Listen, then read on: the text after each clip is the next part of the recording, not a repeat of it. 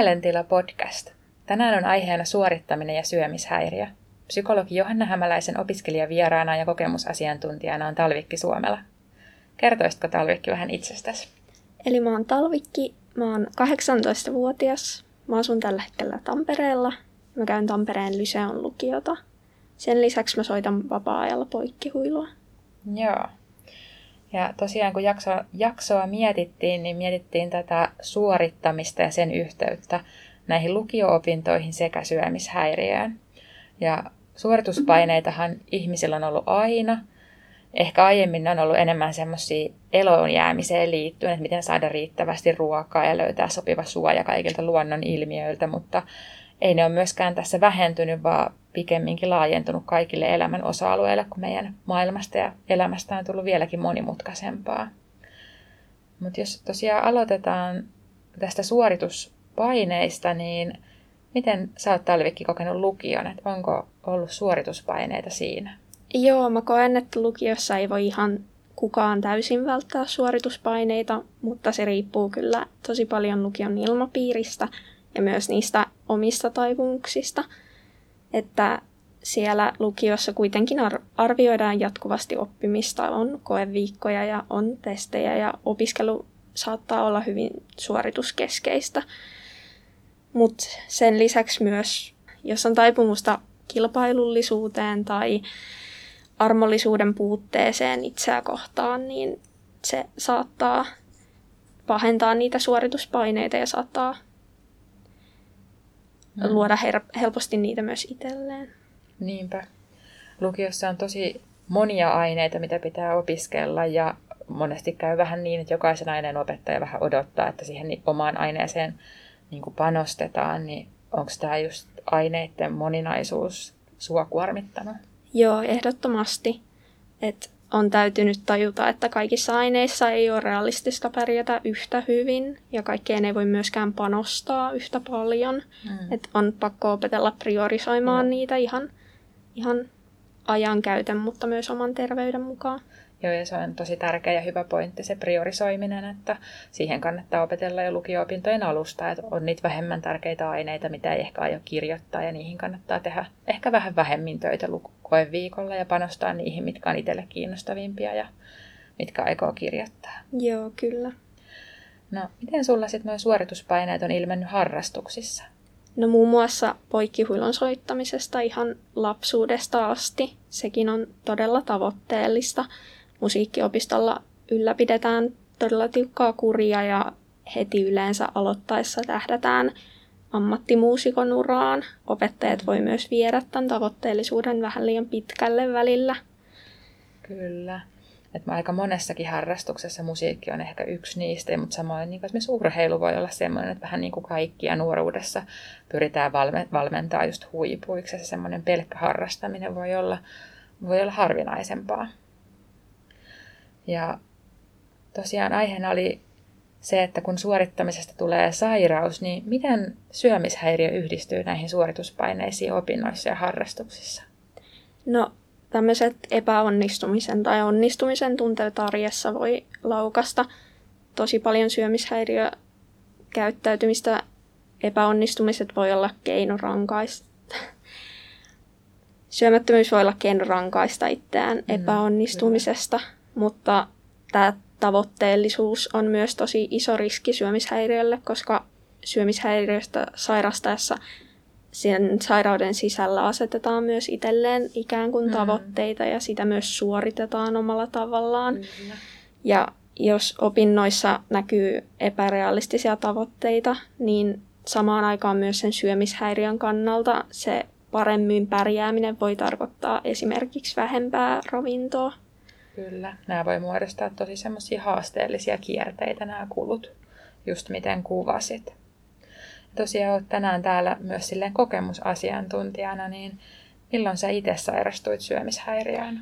Mä itse sairastuin syömishäiriöön anoreksiaan yläasteen lopulla yhdeksännellä luokalla, mutta oikeastaan mä oon kamppailu erilaisten mielenterveyden häiriöiden kanssa ihan nuoruudesta asti. Mm-hmm. Ja tällä hetkellä anoreksian kanssa mulla kulkee mukana myös PTSD. Joo. Eli toi traumaperäinen stressihäiriö kuulijoille selvennyksenä vielä. Joo. Ja jälkikäteen kun ajateltuna, niin minkälaisia asioita sun sairastumisen taustalla oli?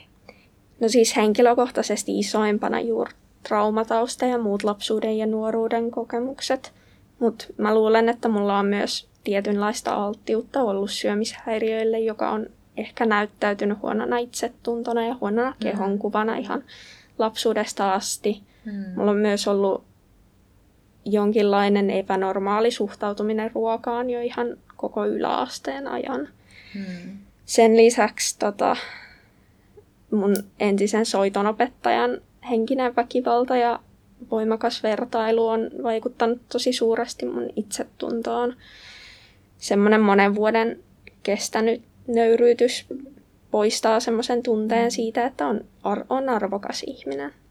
Tämä on tosi merkittävä asia, minkä nostat esille, että monesti niin kuin puhutaan hirveän paljon koulukiusaamisesta ja vertaisten kesken tapahtumasta haukkumisesta, mutta sitten taas niin kuin nuoren elämässä ja lapsen elämässä niin kuin tosi merkittäviä ihmisiä on harrastuksen opettajat ja valmentajat. Ja ehkä nykyään onneksi vähän aletaan kiinnittää mediassakin huomiota näihin epäkohtiin eri lajien valmennuksessa ja opetuksessa, mutta että ne, niillä henkilöillä on paljon valtaa lapsen ja nuoren psyykeen.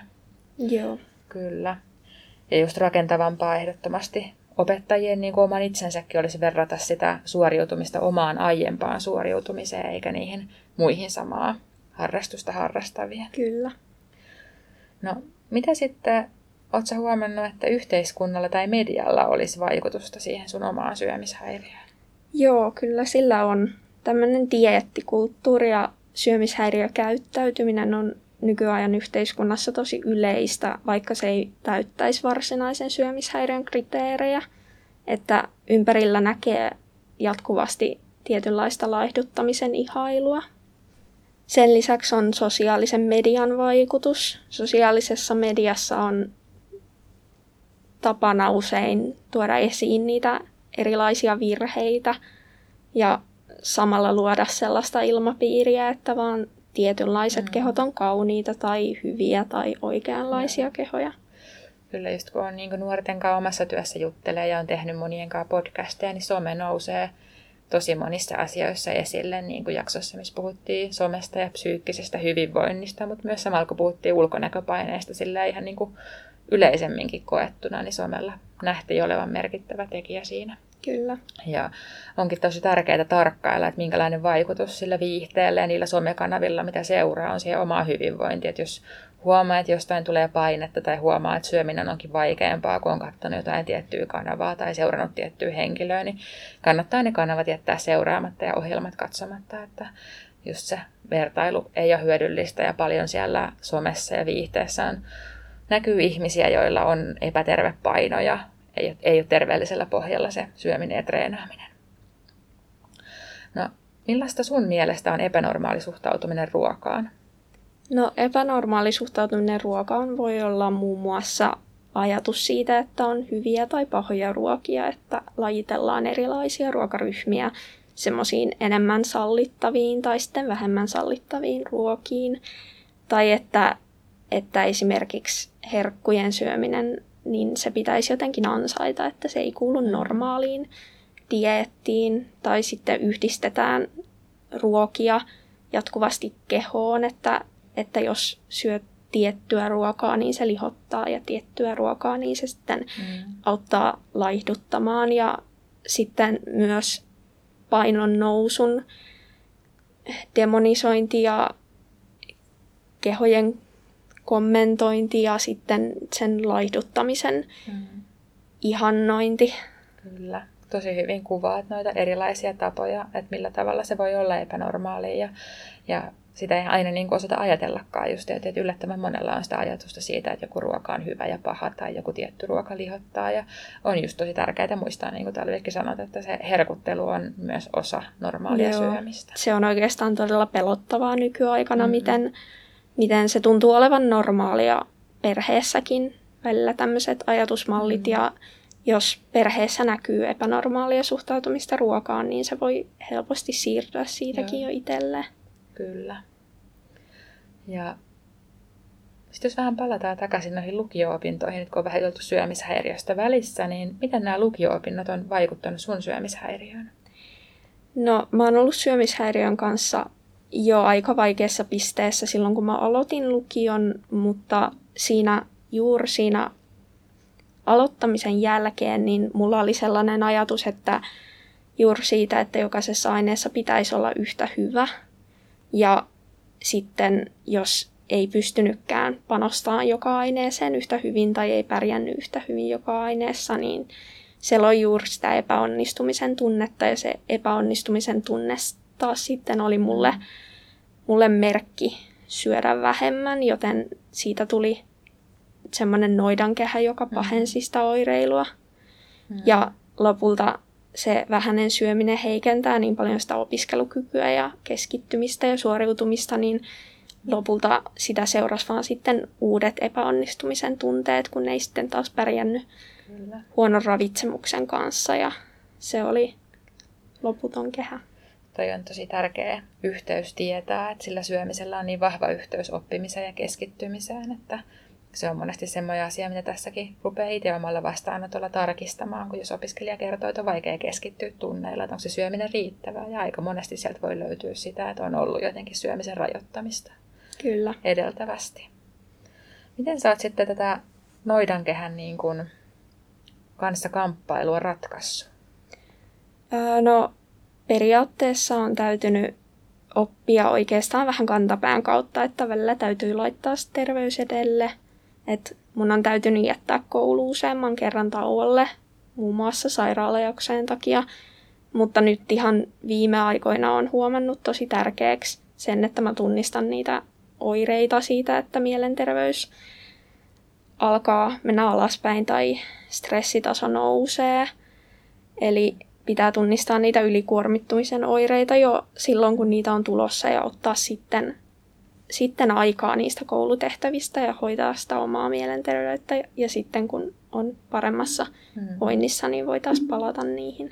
Kyllä. Ja se on ihan kaikille lukiolaisille tärkeää, niin kuin stressin oireiden tunnistaminen ja niihin reagoiminen, koska sitten monesti niin kuin pitkittyessään ne voi laukasta monenlaista psyykkistä oirehdintaa, että, että tunnistaa sitä, että jos huomaa univaikeuksia, lisääntynyttä levottomuutta, vaikeutta rentoutua ja pysähtyä, korkeampaa sykettä, hengityksen kiihtymistä, erilaisia vatsa- ja pääkipuja tai ahdistuksen tunnetta, että silloin olisi hyvä pysähtyä ja miettiä, että mitä, niin kuin, mitä niin kuin, miten ottaa lisää rentoutumisen lepoaikaa ja palautua ja onko jotain, mitä tarvitsisi ihan käsitellä, mistä tarvitsisi puhua. Mutta mitä sun mielestä kannattaa tehdä, jos huomaa itsessään näitä stressin merkkejä? No, siinä kohtaa täytyy vaan ottaa jostain sitä aikaa ja yleensä se tarkoittaa, että jos se koulu on kuormittava tekijä, niin pitää, pitää ehkä jättää kursseja pois. Tai sitten voi pidentää lukiota. Mä oon itse muun muassa pidentänyt lukiota viiteen vuoteen. Ja stressitilanteissa myös pitää palata niihin ihan normaaleihin perustarpeisiin, että nukkumiseen ja syömiseen ja mm. lepäämiseen. Et silloin täytyy keskeyttää ne kouluhommat. Kyllä. Se on ihan totta, että silloin kun niiden psyykkisten oireiden taustalla on ylikuormittuminen, niin silloin ei ole mitään oikotietä, vaan on pakko just levätä, syödä ja nukkua, että hyvin perusasioihin palaaminen. Joo, ja monestihan näiden niin kuin, tavoitteellisen lukio-opiskelun ja syö, syömishäiriön taustalla on korkeita vaatimuksia itselleen, niin mitä sanoisit, että miten niihin kannattaa suhtautua? No, täytyy jossain kohtaa hyväksyä niitä ns. huonompia suorituksia, jos, se hyvä, jos ne hyvät suoritukset tai se hyvin pärjääminen tarkoittaa sitä, että laiminlyö sitä omaa terveyttä. Ja sen lisäksi myös pettymysten sietokyvyn kehittäminen ilman, että rankaitsee itseään joka kerta, kun kokee mm. jotain epäonnistumisen tunnetta. Eli täytyy löytää jotain terveitä keinoja päästä niistä yli ilman, että esimerkiksi vähentää syömistä tai lopettaa syömisen. Kyllä. Oletko sä käyttänyt sellaista ajatusta siitä, että jos sulla on niin joku pettymys tai epäonnistuminen sun mielestä, että miettisit mielessäsi, että mitä sä sanoisit vastaavassa tilanteessa olevalle ystävälle? Joo, olen käyttänyt ja myös toinen keino on se varsinkin syömishäiriöistä parantuessa miettiä, että sanoisitko näitä samoja asioita kymmenenvuotiaalle itsellesi tai mm. viisivuotiaalle itsellesi. Kyllä. Nämä on hyviä mielikuvia, mielikuvaharjoituksia, semmoisen niin myönteisen sisäisen puheen harjoitteluun. Miten sä päädyit hakemaan apua? No, mä oon ollut avun piirissä jo aika pitkään, about 13-vuotiaasta. Silloin mä menin Tampereen nuorisopsykiatrialle. Nyt kun mä oon täyttänyt 18 vuotta, niin mä oon siirtynyt Tampereen aikuisten syömishäiriöpoliklinikalle. Ja mä oon saanut aina apua todella äkkiä. Joo. Syömishäiriössä se avun hakeminen ja vastaanottaminen voi olla joskus tosi vaikeaa, että kun se syömishäiriö on monesti semmoinen rakas ja tärkeä selviytymiskeino tai tavallaan tunnesäätelykeino, niin oliko sulla semmoista haastetta siinä? Joo, ehdottomasti. Että syömishäiriö on todella yksinäinen sairaus. Se jopa ruokkii itseään sillä ajatuksella eristäytymisestä. Siihen liittyy sellainen vaikea ajatus usein siitä, että ei oikeastaan tarvitse ketään muuta ympärillään, jos vaan pitää kiinni siitä syömishäiriöstä. Että se on kaikkein tärkein asia elämässä. Mm. Mutta samaan aikaan sellainen tahallinen eristäytyminen läheisistä on myös tosi vaarallista. Mm. Kyllä. Sen lisäksi hoitotahojen puolella on välillä myös vaikea ymmärtää sitä avun, avun vastaanottamisen vaikeutta. Eli usein mutkin on hoidossa varsinkin aikuisena leimattu hoitovastaiseksi. Mm. Mutta siinä usein on vaikea ymmärtää, että just syömishäiriön luonteeseen kuuluu vaikeus luopua siitä ja se avun vastaanottamisen hankaluus. Kyllä, tämä on tosi tärkeä asia nostaa esille ja minkälaiset asiat on auttanut sua ottamaan sitä apua vastaan? Tärkeintä mulle on ollut ehkä luottava ja turvallinen suhde hoitolle henkilökuntaan. Eli eihän siitä hoidosta ole aina tullut mitään, jos ei löydy semmoista turvallisuuden tunnetta. Mutta sen lisäksi myös pitkän ajan aikana sen suhteen rakentaminen. Ne pysyvyys on tärkeää. Joo. Kyllä.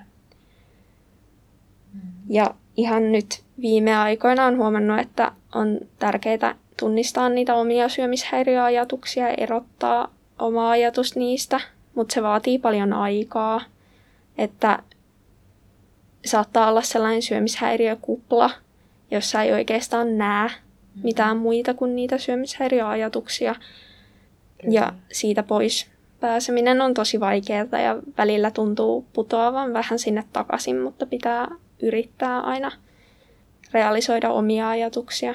Kyllä, Tämä on hyvä, hyvä käytäntö vähän niin kuin nähdä niitä erillisenä itsestään. No minkälaista hoitoa sä oot saanut? Ää, tällä hetkellä mulle tärkeimmät hoidot on psykoterapia ja psykofyysinen fysioterapia. Sen lisäksi mä käyn Tampereen aikuisten syömishäiriöpoliklinikalla, että siellä on sitten vähän spesifimpää osaamista noihin syömishäiriöihin. Kun mä olin alaikäinen, niin mä kävin Tampereen nuorisopsykiatrialla – ja sen lisäksi on ollut osastohoitojaksoja, eli Pitkäniemessä ja Tausin sisätautien polilla ja nuorempana sitten Tausin nuorisopsykiatrialla. Kyllä. Ja nyt tässä loppuvaiheessa, niin mitä sä haluaisit sanoa muille nuorille ja opiskelijoille, jotka kamppailee kehon ja syömisen kanssa? No ensinnäkin, että avun hakeminen aina kannattaa, vaikka se tuntuisi ihan mahdottomalta. Että ei tarvi kärsiä yksin asioiden kanssa ja on ihan okei tarvita sitä apua ja olla haavoittuvainen. Ja voi myös tuntua siltä, että omat ongelmat ei ole niin, vaike- ei ole niin vaikeita tai että ei itse ole sen avun arvoinen. Mutta mikä tahansa, mikä kuormittaa sun elämääsi, on nimenomaan sen avun arvoinen. Mm, kyllä. Ja just tälleen koulupsykologin näkökulmasta, niin Ihan, että jos huomaa, että syöminen on vaikeaa tai huomaa, että rajoittaa sitä syömistä tai just, että ei pysty herkuttelemaan, niin nekin on jo sellaisia asioita, missä kannattaa hakeutua juttelemaan niin kuin opiskeluhuoltoon tai opiskeluterveydenhuoltoon. Ja ihan voi jutella Terkalle, jos tapaa jossain muussa asiassa terveydenhoitajaa ja hän lähtee sitä asiaa tarvittaessa viemään eteenpäin. Ja, ja niin kuin kannattaa aina puhua, että ei tarvitse olla siinä alkuvaiheessa vielä ollenkaan varma, että voiko edes ottaa apua vastaan. Että on myös mahdollista käydä juttelemaan terkalle tai psykologille ihan vaan kerran ja jäädä miettimään sitä asiaa vielä itsekseen uudelleen. Että kuitenkin mitä aikaisemmassa vaiheessa alkaa puhua, puhua niistä vaikeuksista, niin sitä helpommin niihin tilanteihin, tilanteisiin on löydettävissä apua. Joo. Olisiko sulla vielä talvikki jotain, mitä haluaisit sanoa? Miten sulla on vaikka niin kuin koulun kanssa niin kuin sujunut se yhteistyö näiden opintojen järjestämisen kanssa? Oikeastaan todella hyvin. Se on ollut mulle aina pelko, että, että miten koulu järjestyy, jos täytyy ottaa aikaa omalle terveydelle, mutta mun kokemuksesta esimerkiksi meidän koulun henkilökunta on ollut todella auttavaisia. Ja koulu on aina pitänyt huolen siitä, että kyllä ne opiskelut saadaan järjestymään. Kyllä. Aina kannattaa just ottaa opinto ja erityisopettajan kanssa nämä asiat puheeksi, niin kaikenlaisia järjestelyjä on mahdollista Kyllä. tehdä. Kiitoksia osallistumisesta. Kiitos. Ja kuulijat, seuratkaa meitä meidän Instagramissa, eli toisen asteen opiskeluhuollon psykologeja ja kuraattoreja. Siellä voi ehdottaa uusia aiheita mielentilaan tai kommentoida vanhoja jaksoja. Pysykää kuulolla.